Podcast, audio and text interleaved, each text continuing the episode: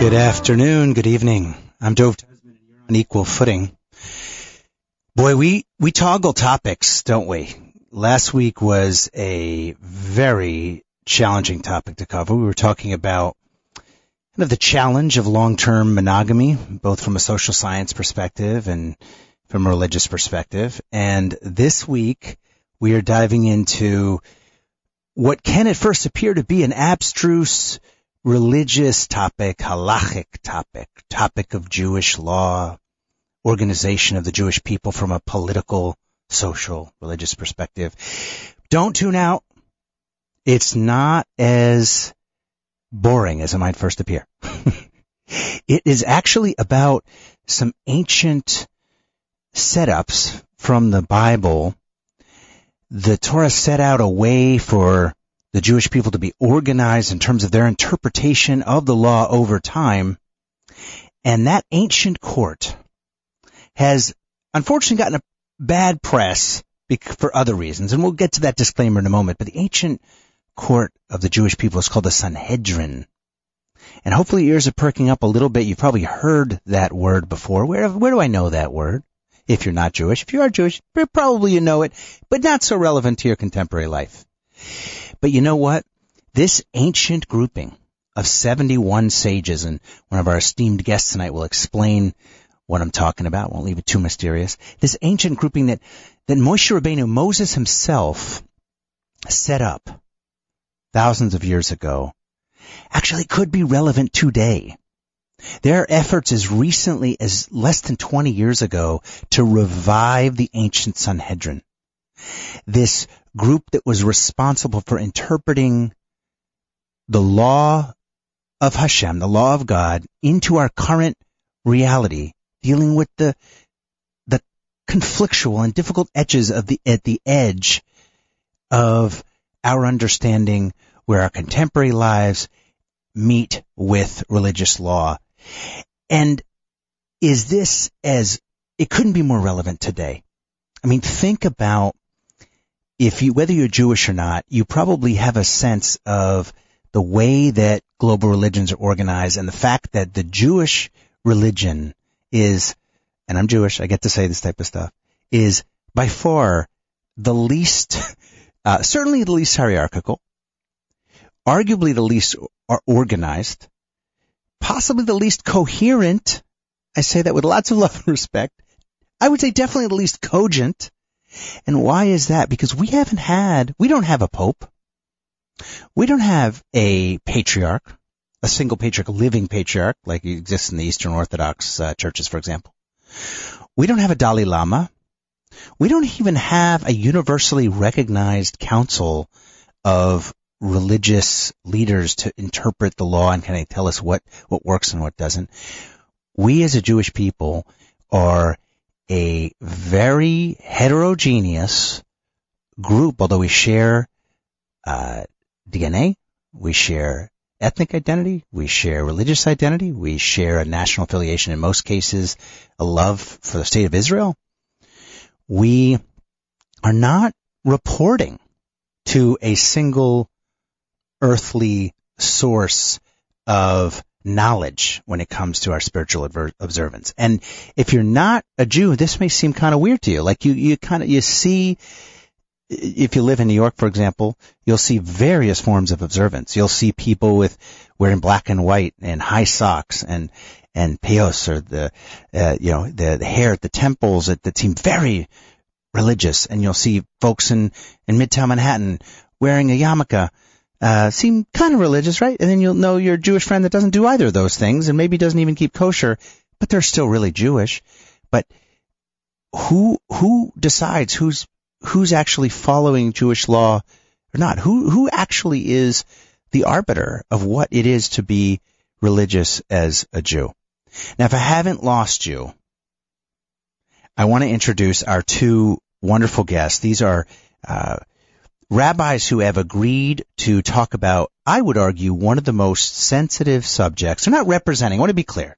I want to be clear. Neither Rabbi Shmuel Green nor Rabbi Shlomo Yaffe, who are both uh, distinguished teachers and scholars in their own right, neither representing, that's a thing, it's very difficult to kind of represent some sort of uh, governing body. They're, they're, they're giving their own opinions, but they do come from perspectives on, on this issue and the, and have, uh, displaying courage, I think, getting together, talking about ultimately what is one of the most, I think, sensitive issues in contemporary Judaism is that is, can we be united? Is there a way for us all to agree on interpretation of what we should and shouldn't do as Jews? What does it mean to be a Jew? What are the laws that we that we should and should not follow? Most many of them are agreed upon, but a lot of others are interpreted in very different ways. It's a core question. You know, it, it while we were in the diaspora, I mean, we're, if we're in the diaspora now, we're choosing to be in the diaspora because we can go back to Israel.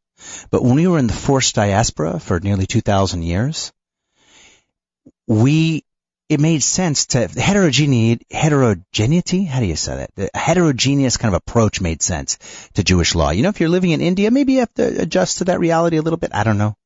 If you're living, you know, in, in, uh, in the UK, that's going to be a different experience. Argentina, South Africa, etc. I know national law and, and, and spiritual law are different, but still you would expect some sort of adjustments. But we don't have to be in the diaspora anymore. It's a time we put on our kind of big boy shoes and and got together to create a united Judaism? That's the question on the table to some extent. Should we restore the Sanhedrin? Okay, let me introduce our discussers.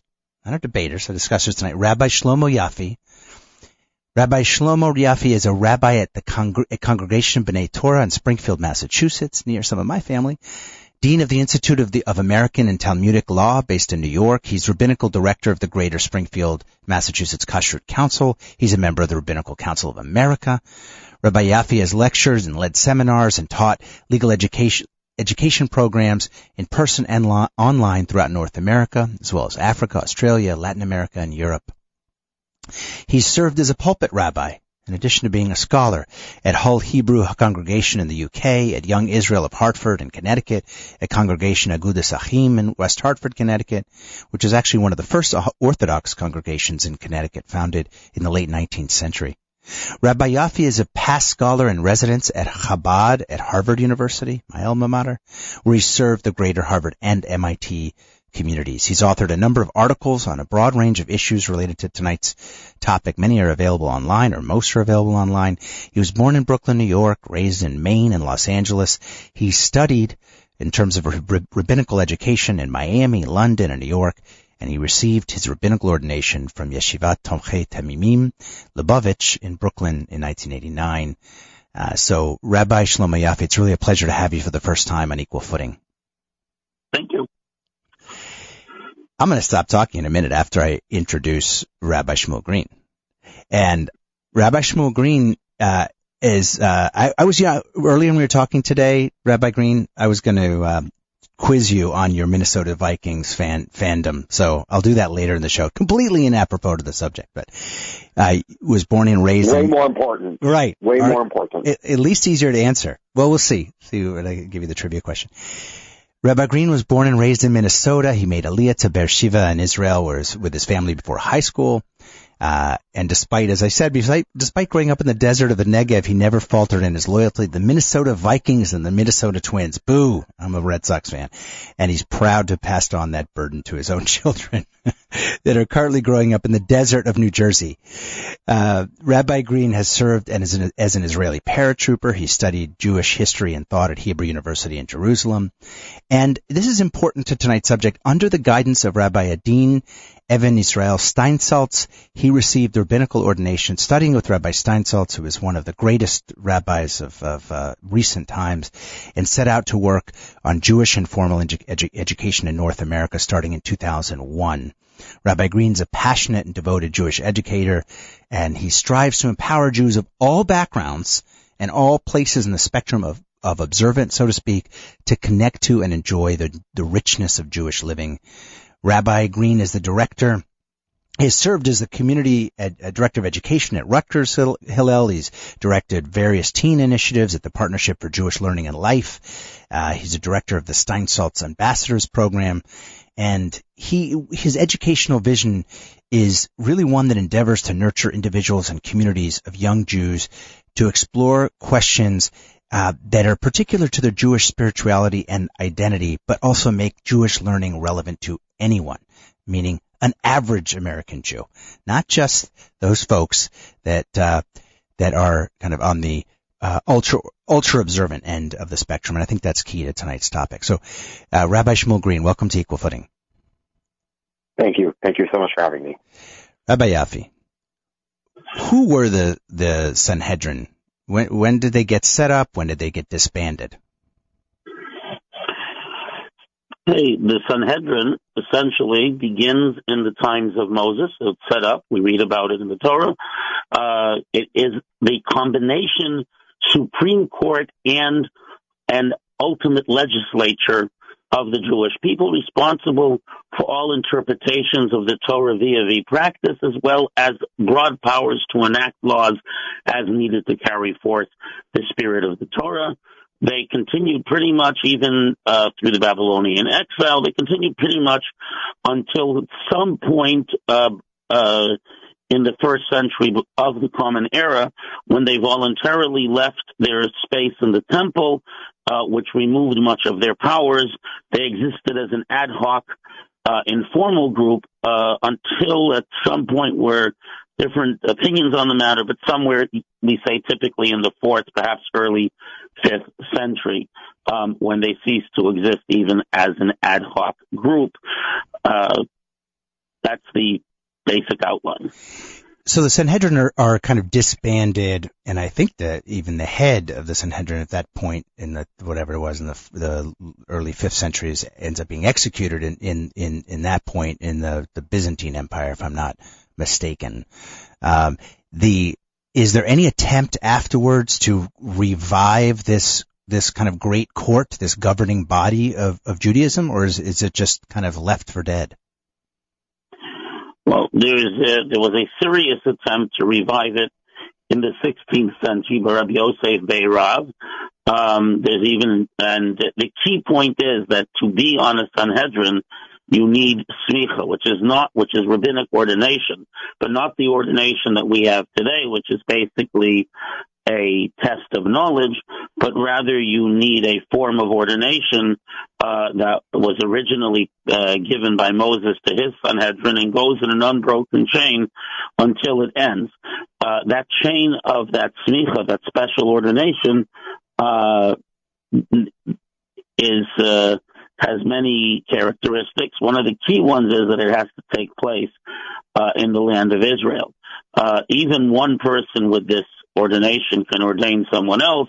The problem is once you no longer had anyone in ordination, the chain broke, and this is the key essence of the debate over the Sanhedrin, whether this ordination can be revived once it's uh, once it is once it is uh, broken, and how it would be revived.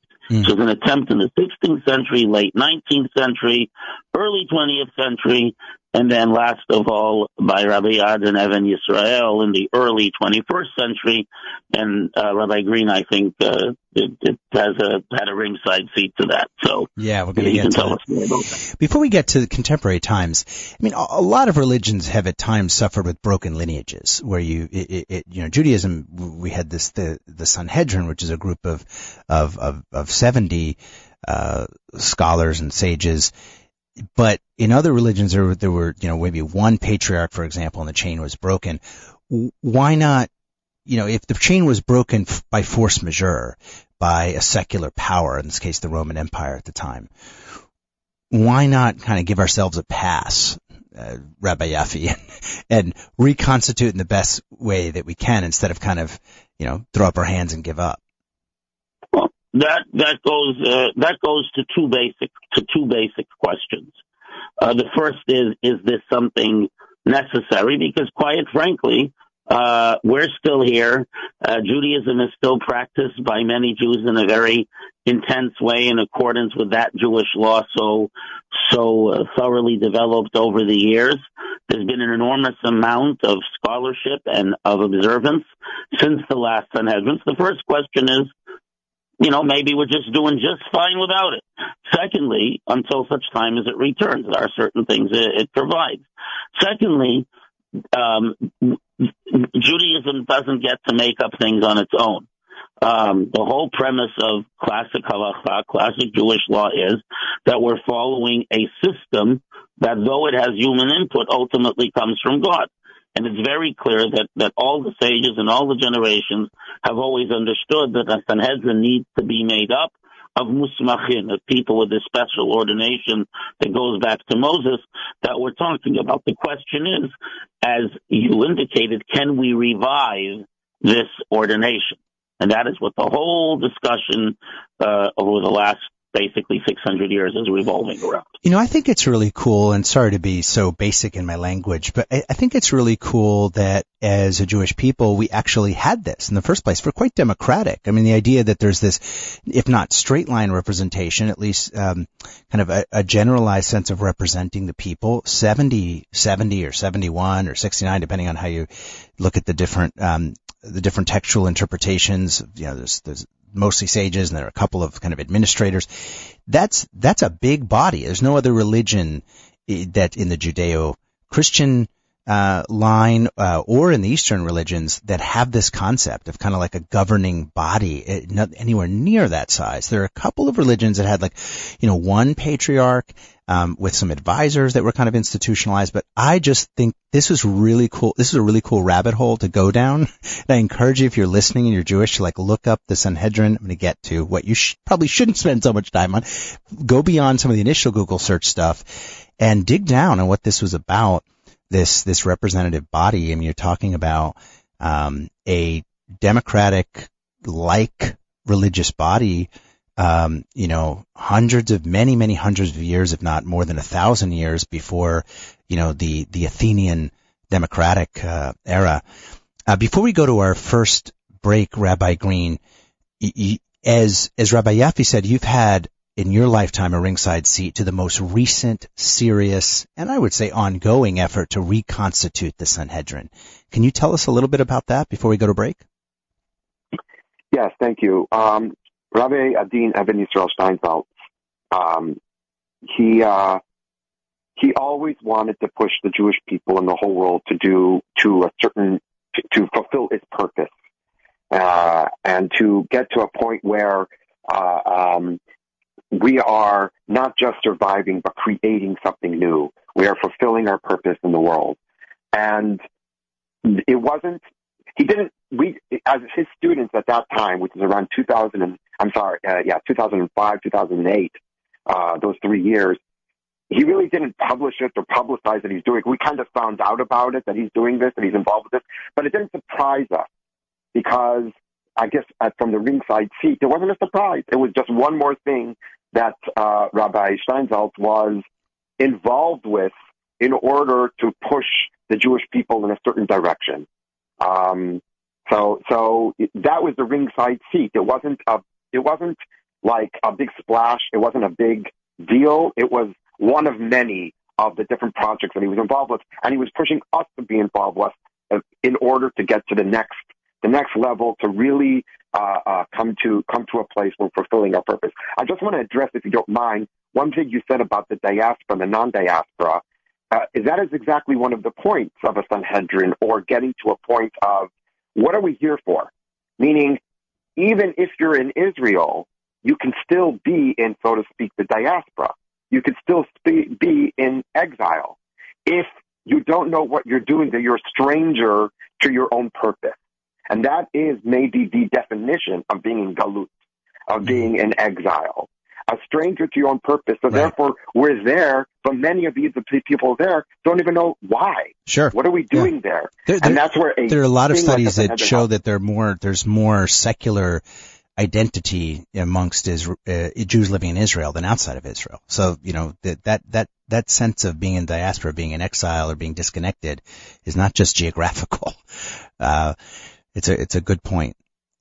You know, Rabbi Green, uh, we haven't had the opportunity in a couple of years here in the program to um, talk about Rabbi Steinsaltz. And uh, just before we go to break, I want to position for folks who this was, and, and it's and it's really a pleasure to have someone on who studied with him really for decades. And Rabbi Adin Steinsaltz was he was the first person since the medieval sage Rashi to actually complete a full translation and commentary on the Babylonian Talmud. Um, and, and this is it, it, it's arguably like one of the, the two or three most important um, kind of translations you could have as an as an English speaking Jew or as an, as someone who's not speaking in the original or understanding the original language in which it was it was written. And this this translation was from 1965. Um, it began there and it was I think completed in 2010. So you're talking about just an extraordinary 45 year work. And Time Magazine um, said that you know in, in, in blessed memory that that Rabbi Steinsaltz was a was a one once in a millennium type of scholar. And so really, if you don't know about Rabbi Adin Steinsaltz, look up uh, online and, and, just extraordinary work and, and makes sense to to an outsider, someone that never you know met him, but someone that, that is a, an admirer of his of his work, of course, that he would have had the courage to at least address this issue of the reconstitution of the Sanhedrin. We'll be right back with Rabbi Shlomo Yaffe and Rabbi Shmuel Green.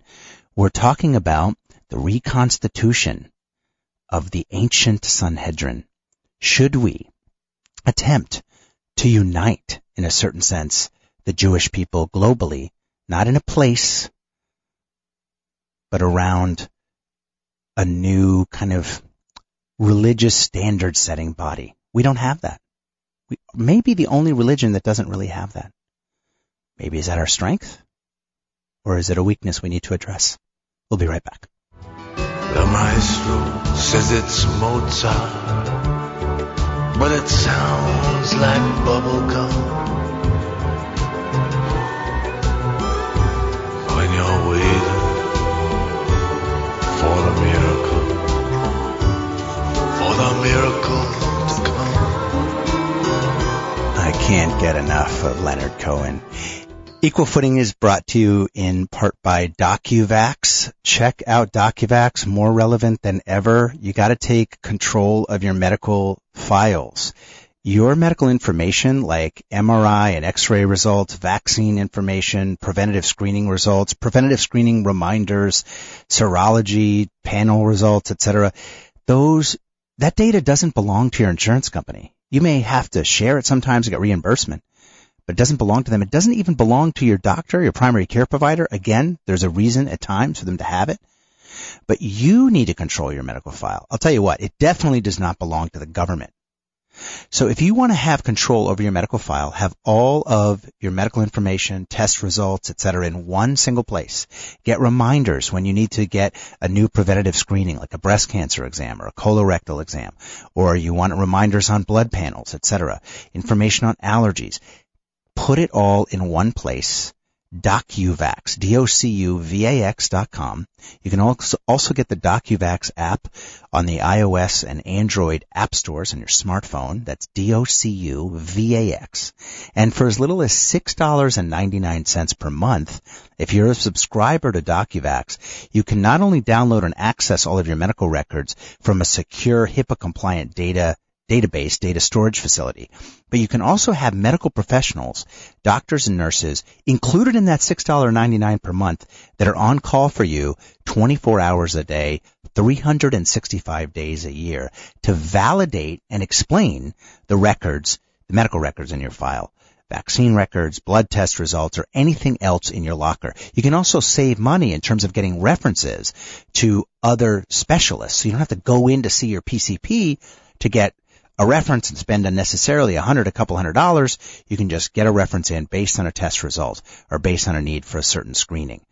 So many people miss essential preventative screenings, miss updates on vaccines, and yes, of course, it's been brought to the fore the need to be updated on your vaccines uh, because of the COVID-19 epidemic. But you know what? There are like 30 plus different vaccines that are available to you and are recommended in many cases for different, uh, for different viruses. So get up to date on your medical file. Go to docuvax.com or download the DocuVax app. Again, that's D-O-C-U-V-A-X. And if you're a small company, uh, business owner and you want to provide DocuVax subscriptions as a perk, like a health club membership, you can do so with discounted group rates, but you do have to mention when you call that you heard about DocuVax on the Equal Footing radio show. So you can call 833-859-1933. 833, this is for group discounts to DocuVax. If you're a small business owner, 833-859-1933. DocuVax. Operators are standing by. I've been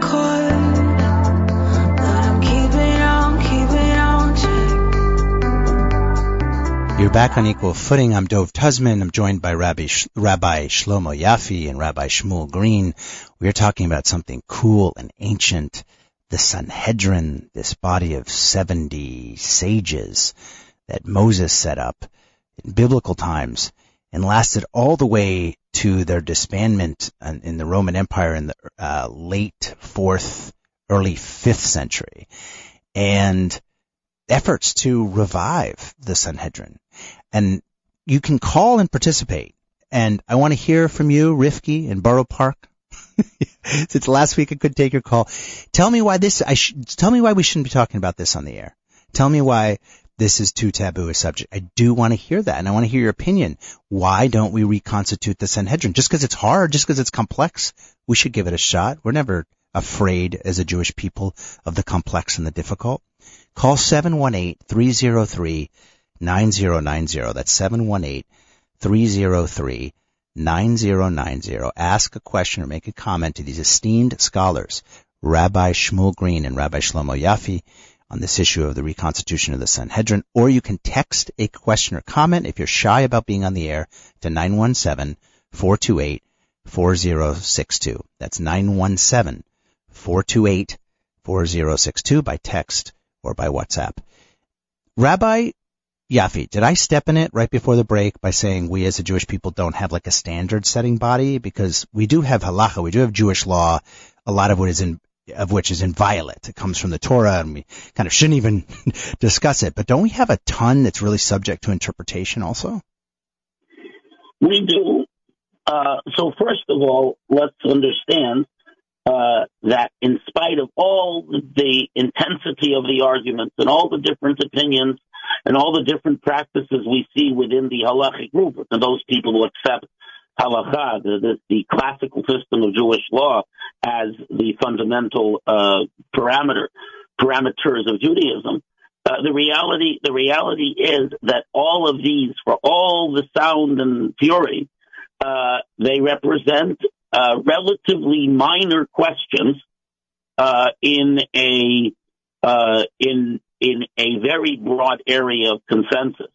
Because believe it or not, the last one of the ways of deciding law, if you don't have a Sanhedrin, is getting together basically the vast majority of rabbis, uh, of acknowledged scholars, acknowledged rabbis in the Jewish community. This was done at the end of the Talmudic period, and that's why the Talmud represents the lodestar for Jewish law from there on in.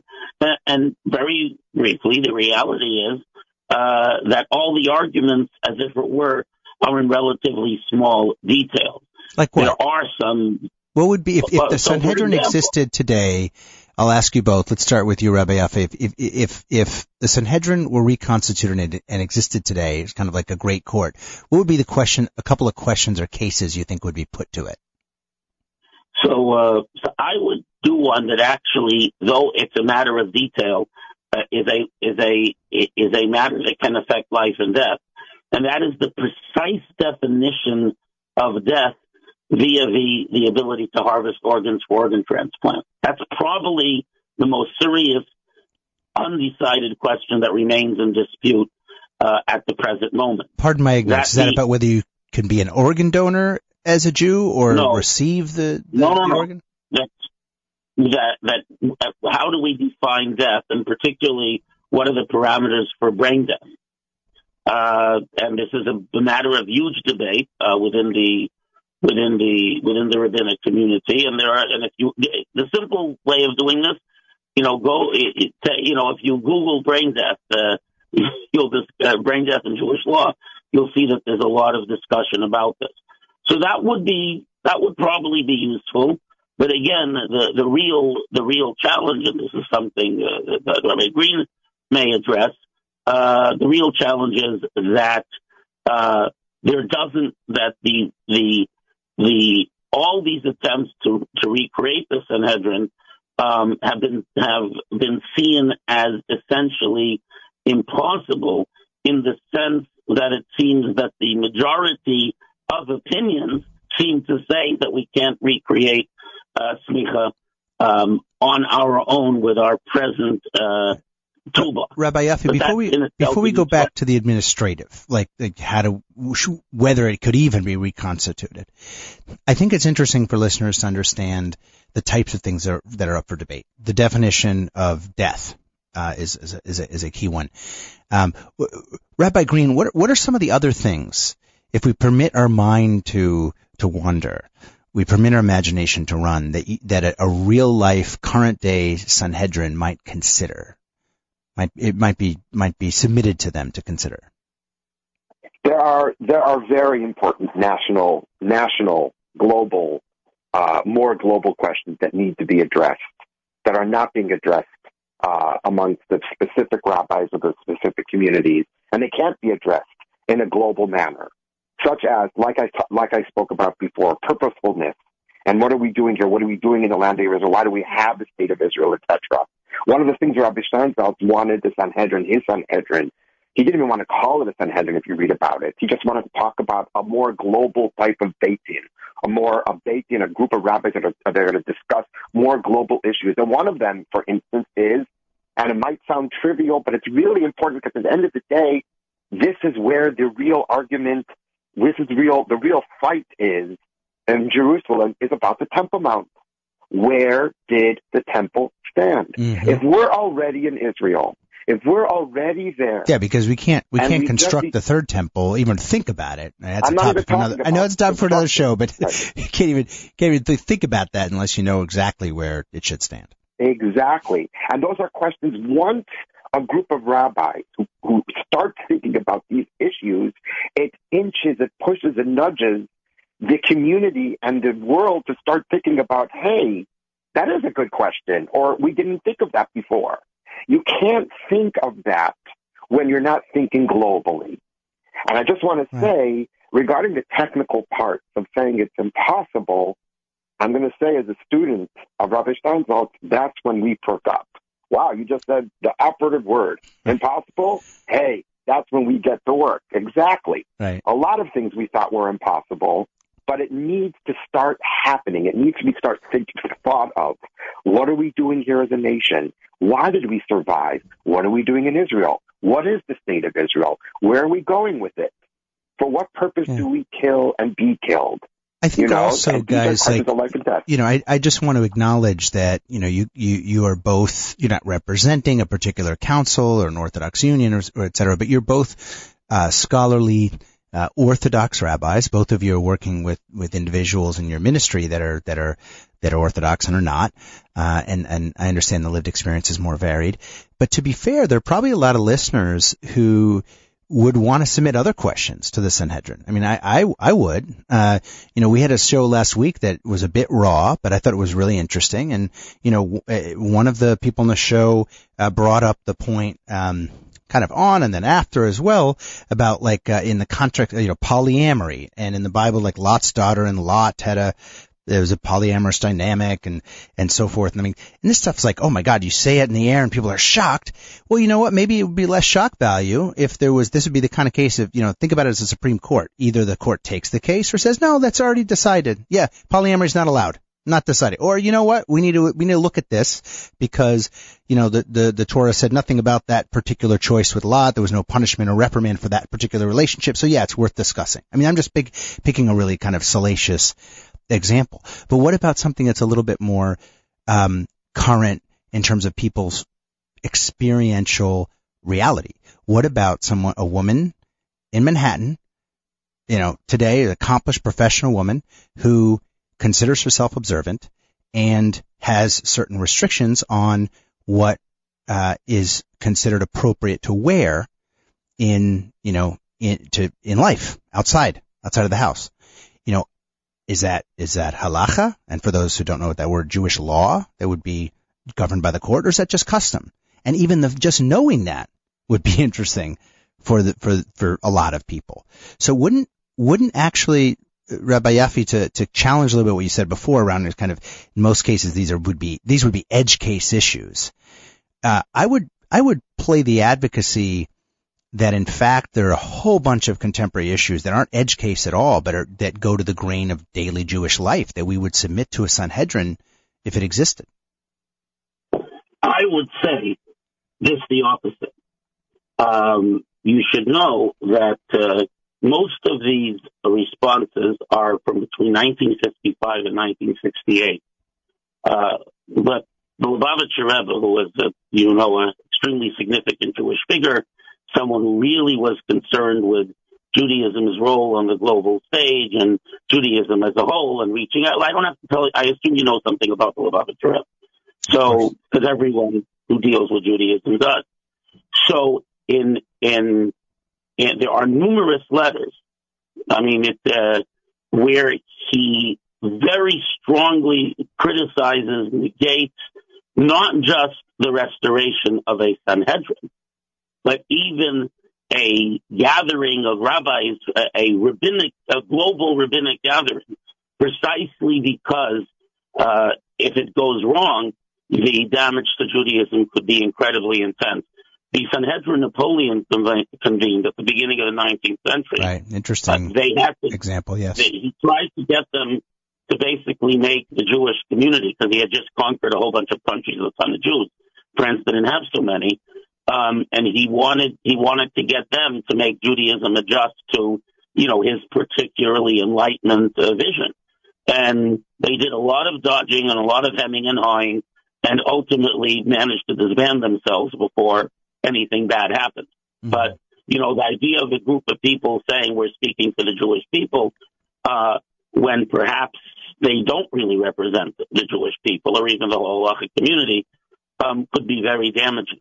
But I would say to, something to, again, though, to, to to play the devil's advocate, and, and, and Rabbi Green, I want you to have a, a last word here before our, our our next break. You know, the idea of an aborted project uh, preventing you from continuing to endeavor to to to birth the project. It, it, has never resonated with me. I mean, we, we wouldn't have all of the scientific discoveries and many, and in fact, we wouldn't arguably have survived as a Jewish people had we taken that approach. So yes, there are, there are dangers in, in, in recreating the Sanhedrin, and my understanding, I may be wrong, is that the Lubavitcher Rebbe also later in life, uh, you know, softened on that point of view. But the Napoleonic example, we won't go into detail here. You you you address was was an, an, an important um, example of how it could be abused. But you know, Rabbi Steinsaltz said, I'll quote uh, here. Um, he said, in order to move forward and no longer be defined as an aborted fetus, to become serious so we can say a child was born to us, we need a lot of time. The mere mention of the name Sanhedrin is not a given. It is no longer a matter of a religious council. It's something that has historical meaning, a basic change, not of one small system, but a fundamental system. It's no wonder that these things frighten people. So it, it, any great project is uh, frightening. I mean, it, and and it can go in a wrong direction. We wouldn't have the United States of America if the if initial aborted attempts at democracy hadn't taught the founding fathers lessons. And, and there was there was mutual learning going on between the American Revolution and the French Revolution back and forth for decades. I mean, it, just because it's complex and be abused doesn't mean a, a noble project isn't worthy of, of pursuit. Rabbi Green, are you with me? Yes, I'm with you. I'm I'm I'm waiting to hear. Uh, um, do you want me to comment on that? Yeah, give, give us the, the really impassioned, maybe exaggerated a little bit.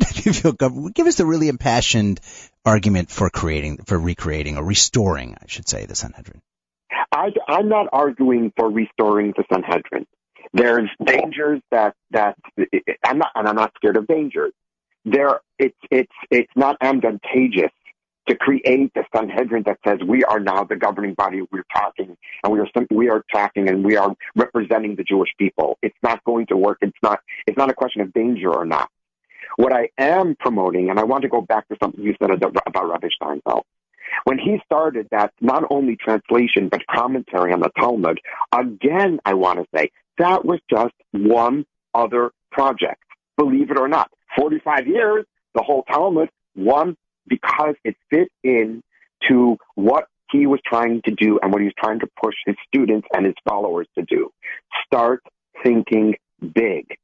Uh, in fact, if you want to talk, my, uh, uh, my wife just texted me to remind people that uh, Rabbi Steinsaltz used to say the fundamental job of a scholar is to innovate. That is, we are here to create something big, to do something, and that makes it worthwhile. This whole project, this whole endeavor of the Jewish people makes it worthwhile if we are fulfilling our purpose, which is to create a dwelling, an abode for God, God Himself in this world. Now, if we're working towards that, Sanhedrin, Talmud, halacha, all these things have to fit together in order for God to dwell in the world. If one of these things are lacking, then we're not going to get to that point. Now, correct, we have to think very carefully how to get to that point, how to create this, how to do this. It can be very dangerous. Not only can be very dangerous, it might not even be worthwhile to do it right now. But to start thinking, that's what Rabbi Steinsaltz meant, generations, but we have to start somewhere. Mm-hmm. We have to start thinking that we have to understand that Judaism without a Sanhedrin is fundamentally lacking, and therefore God is not dwelling in this world the way it was supposed to be.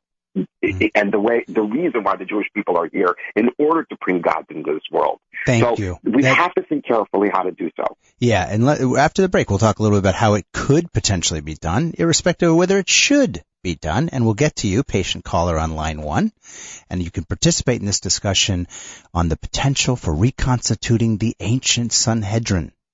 Remember at the beginning of the show, I said there was a little disclaimer. We, most people, or many people, particularly non-Jewish people, know the name Sanhedrin because of the uh, Christian Bible's reference to the Sanhedrin as condemning uh, uh, Jesus and, and, and so forth how I mean, we could do a whole nother show on, on how that, that historical record has been used and and and somewhat invented over time.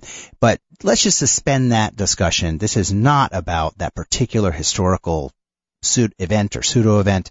It's about the original group of sages, the Sanhedrin, their role as the great court, so to speak, the governing body, helping to interpret Jewish law, helping to guide the Jewish people in the earthly sphere. That organization, so to speak, let's call it an organization. Yeah, it's an organization. 70 people. That body gets disbanded after being in existence for probably uh, well over a thousand years, I guess, and uh, in the fifth, early fifth century. And there's been efforts starting in the 16th century, serious efforts to restore the Sanhedrin. That's what we're talking about. Judaism united? Would it be help? Would it help to unite us as a people globally at the level of observance with the Sanhedrin? That's the question on the table. We'll be right back.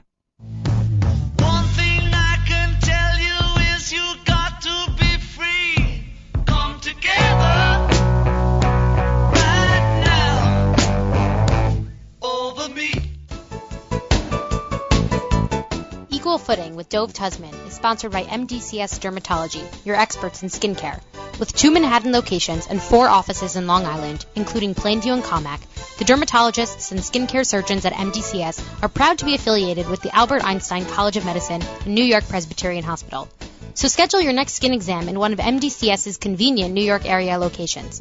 To make an appointment, go to www.mdcs.live or call 212 661 DERM.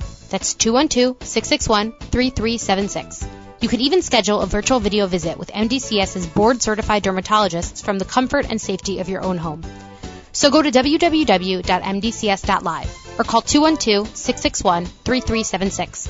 And don't forget to mention equal footing for 15% off all cosmetic procedures.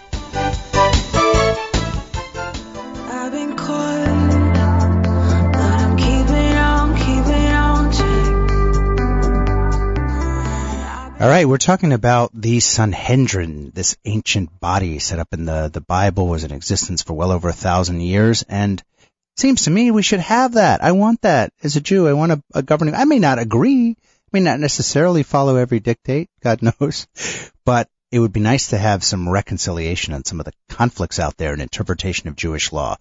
Line one, you're on the air. I think it's Stan, and you've been very patient. Bingo! Stan, How are you, my friend? I'm good. Is this so, is this a better topic than last week, Stan? I don't know. We'll find out if uh, the blood flows. I'm kidding. I'm kidding. anyway, you know you always have great topics. I like to argue and not argue, so I love to listen to. Uh, to let me say this right off the bat. It can never happen. It will never happen. It doesn't, and it, you're right. It should not happen. For the simple reason, uh, we are probably more divided as Jews worldwide than ever before. And I think that's the way it's going to stay. Uh, we have what's called the World Jewish Congress, which does minimal things that nobody listens to. We also here in New York have the Board of Rabbis, which is more of a public relations group. And if you want to need a rabbi to speak, that's it. That's as far as the hierarchy of the Jews in the world is. Uh, but even before that, and you brought up the point which you didn't want to discuss, and I'll discuss it. I'm a Jew, but I'm not a Christian. I'm not. If the Sanhedrin is brought back to the light, okay, it has to answer for its history, no matter what. I'm not to me, but to the world. I mean, they'll say you have to answer about what you did to your own Jesus Christ, a Jew. You say you don't want to discuss it. That's going to be the major paramour to You, you know what, Stan? then it would get. hold you know it what? would I think that would be cathartic and healthy because I think at If this point, did, 2,000 if years later, they there would be a lot of, there would be not only theologians at the table discussing that, Yeah, but there they'd be ancient it- it- historians discussing it, and I think there would be, uh, there would be it like would pres- evidence answer. would be presented.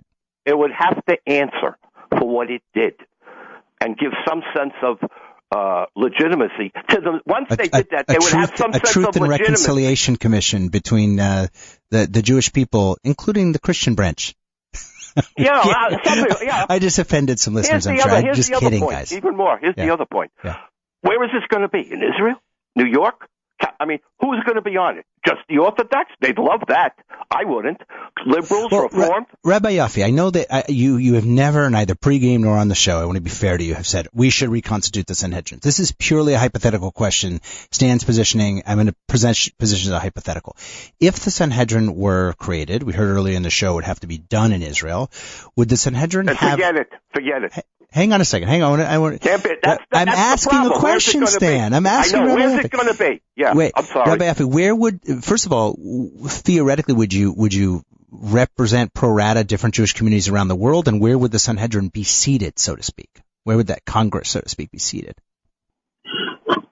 uh, it, when the Sanhedrin is the Sanhedrin, by the way, can sit anywhere in Israel. It loses most of its power if it's not sitting in the in the uh, rebuilt temple.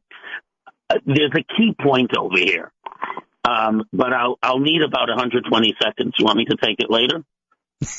Break it up into two. 60 seconds. Okay, well, so quite simply, um, end of World War II, Russian army is uh, scraping the bottom of the barrel, brings people out of Siberia who literally never saw a car in their lives. They they they sweep into Germany. They walk into these houses. There's these there's these lamps. There's these lamps with pull chains. You pull the chain, and the light comes on. They throw these lamps into their backpacks. Go back to the mud hut in Siberia um, plug the plug into the mud, turn the chain, nothing, no light, because obviously you need a whole infrastructure, and you, in order for that for that magical light to work. Same thing here. Uh, for a Sanhedrin to work, for a Sanhedrin to properly work, for for us to have everything know, Rabbi Green's talking about, you know, we're here to make God a dwelling place. We need to be together. We need to have a temple. We need to have the divine presence. We need the era of the Mashiach. We need the Messianic era. That's the electricity that causes the Sanhedrin to be restored. No, So Rabbi it's our Yaffe, job I, I am, I am a I am a, ti- I am, I am a, a, a, a, a tiny, uh, uh, pawn, or how would it be? I, I have, I cannot even hold a candle to your level of knowledge and, and, and scholarship. I, I, I have a a question though, because if if I'm if I'm not mistaken, the you can make a strong argument that the third temple needs to be rebuilt in the messianic era, but I don't think it says anywhere you have to wait for wait for the messianic era to reconstitute the Sanhedrin because the Sanhedrin get disbanded after the texts in question would even would even address that issue. No, Right. The, the problem is the restoration of this smicha, of this particular type of of ordination, and this was the whole debate in the 16th century. And in the end, the vast majority of authorities, uh, and even Maimonides, whoever he relies on, seems to indicate he's sure that his system works. This is a whole complicated discussion.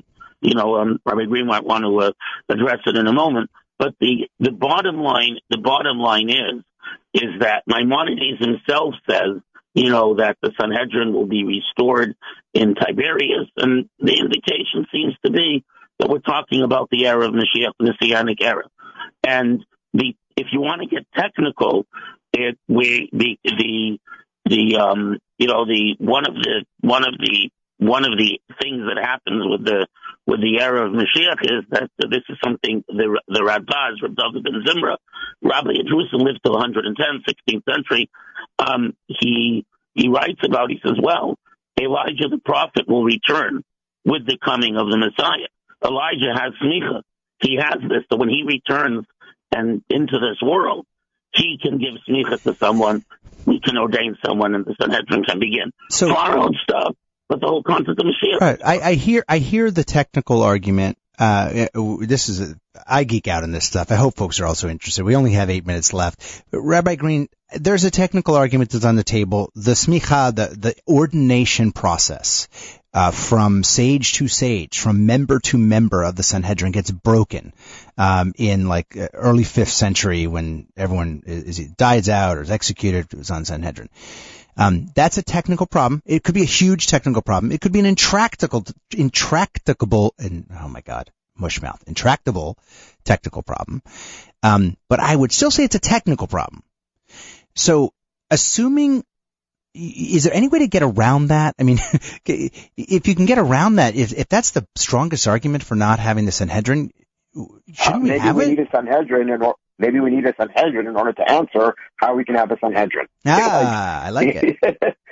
the thing is, is that is that even the Rebbe himself was really pushing and encouraging people to learn the laws of the temple, the holy temple, as a preparation for when it comes, so that we know what to do. And we and it's, isn't it amazing that probably if a person, a person, like I'm not saying only, but a person, Rabbi Steinsaltz, did not bring it to the fore and bring it or talk about it or do something about it, we wouldn't be talking about it. If we wouldn't be talking about it, there would be no preparation or thought how, what, what can be done, how can it be done, because it gets forgotten. You know, there's a famous line that says the Mashiach, the Messiah, is going to come to Hesach Hadat, with like a distraction of knowledge, not thinking about it. But there's many commentators, including the Rebbe, that explains that doesn't mean you're not supposed to be talking about it, because if you talk about it, the Mashiach can't come. That's not what it means there. The thing is, is that it needs to be on the table and discussed because we have to get to more global conversation. We have to get to, you asked about before, what other, what other uh, issues would the Sanhedrin deal with? It would deal with how does Judaism present what, how does Judaism teach about the seven Noahide laws? How does it influence the world to become a better place, a place of godliness? And with regards to the to, the caller in, I just want to say two things very quickly. First of all, we have answered. We have answered them for 2,000 years with our blood, sweat, and tears. They have been asking us, what have we done? We don't need a Sanhedrin to be asked, what did we do to them? Or what did we do to Jesus Christ? We have answered, and we've answered good and well. We are here. That's our answer. Number two, I disagree with the notion that we've never been more divided. A little bit of study of Jewish history, we've been way divided, way more. In fact, I, who, what I do now is I work with public school Jewish kids, Jewish teenagers all day long, everywhere, across the country, especially in New Jersey. And I can tell you, and I also in, in an Orthodox community, and I have very good friends who are conservative and reform rabbis. In my opinion, we are more united than ever. Everybody wants us to get up and think and t- tackle the issues and start standing tall as Jews and start looking at ourselves. We have something to give to the world. And when we don't, we're united in disappointment. Yeah, and I think And therefore, the discussion, right? It ties back to Stan's comment. I think there are a lot of listeners that probably feel that way, and we've gotten some text comments that are along these lines. Yeah, actually, it would be great. It's never going to happen. Forget about it. It's never going to happen. Oh, yeah, I've heard shows about this before. It's never going to happen. But you know, in the in the mid and late 19th century, when the idea of the state of Israel really became a thing, you know, Theodor Herzl and other earlier, many of whom were, by the way, not uh, really observant Jews, but were, but were very strongly Jewish in their identity. Everyone said that too. It's never going to happen. And, and granted, it took, you know, 70, 80 years of, of struggle and it took arguably the Holocaust as a catalyst. It, did happen though. And I think that if we can't set our objective, we can't set our eyes on, on, on, on noble and large objectives, then, uh, what are we doing? Now one listener, Yossi, from Crown Heights, no, not you, Yossi. I know who you. Th- no, lots of Yossi in Crown Heights, not uh, Yossi Vogel. Hi, Yossi. Um, another Yossi wrote that uh, that we're wrong about the Rambam. Maimonides, also called the Rambam, for for perhaps for non-Jews or others uh, that don't know that. Um, and that and that the Rambam, in fact, centuries before the what four or five centuries before the major attempt in the 16th century began to revive the Sanhedrin, um, called for the revival of the Sanhedrin. Yes, there were technical issues as as uh, as Rabbi Yaffe brought up, but is calling us to task that that's wrong. That in fact uh, the Rambam was uh, um, a strong advocate uh, for the re- the restoration of the, of the Sanhedrin. I want to end here by showing listeners that we can learn and uh, from each other, even when we don't agree. And we'll do one brief, um, a little game here. And Rabbi Yaffe, I know that you have a lot of reservations around the practicality and the even the de- desirability of the creation of a, a recreation or restoration of the Sanhedrin. Give us, if you will, the advocacy position for a sec from your heart for what good it could do to have a Sanhedrin restored? Well, I mean, by the way, uh, you know, first of all, you know, the, uh, Rabbi Green's uh, vision of a of Judaism speaking to the globe, that's something actually which Maimonides rules on and no one disagrees with, and and you know there have been a lot of great people. Uh, it so happens two of the people mentioned today, Rabbi Lubavitcher Rebbe and uh, and Rabbi uh, Even Yisrael Steinsaltz, both worked very hard on this and believed very strongly in this. So the idea that we need to get them that, that, that we have answers, not answers to challenges to Judaism, but all the global issues and, you know, all the, the, the fundamental problems and malaises that we see uh, enveloping the globe today, we actually have answers and solutions and a path for people to live in peace and harmony and move in that direction. You know, the, the you know, so first of all, that's absolutely the case. The obviously one of the most important things of having a Sanhedrin when it when it can be done indeed is is a, a unification uh, of the Jewish people, mm-hmm. uh, you know, in a in sort of a a, in a because the Sanhedrin repre- doesn't just teach the Jewish people, tell them what to do. It represents the Jewish right. people. It's a representative body. Right, right. Yeah, and that and, and and more than that, we're told that that we specifically take from every tribe, and that the members of the Sanhedrin used to it says used to gird the loins with iron chains and walk to every village in Israel looking for that kid who Mm. one day could be a member of the Sanhedrin and you That's know beautiful. nurturing them the way they you know the way Rabbi the way the Green, we've we've it. got we've got thank you, Rabbi Yaffe. We've got 30 seconds left. Give us a loving reason why we don't we don't need the Sanhedrin and we can put this debate to rest.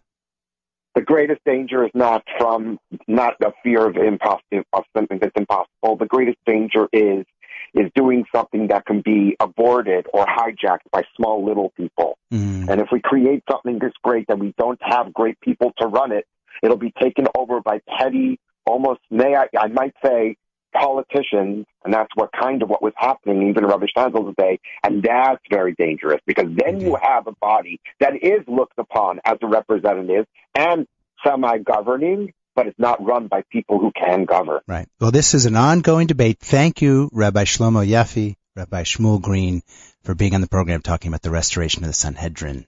Cool stuff. See you next week. I wish there was a treaty we could sign. I do not care who takes this bloody hill.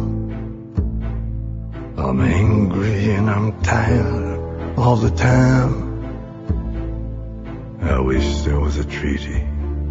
I wish there was a treaty between your love and mine. Ah, they're dancing in the street, it's Jubilee. We sold ourselves for love, but now we're free. I'm so sorry for that ghost I made you be. Only one of us was real. And that was me.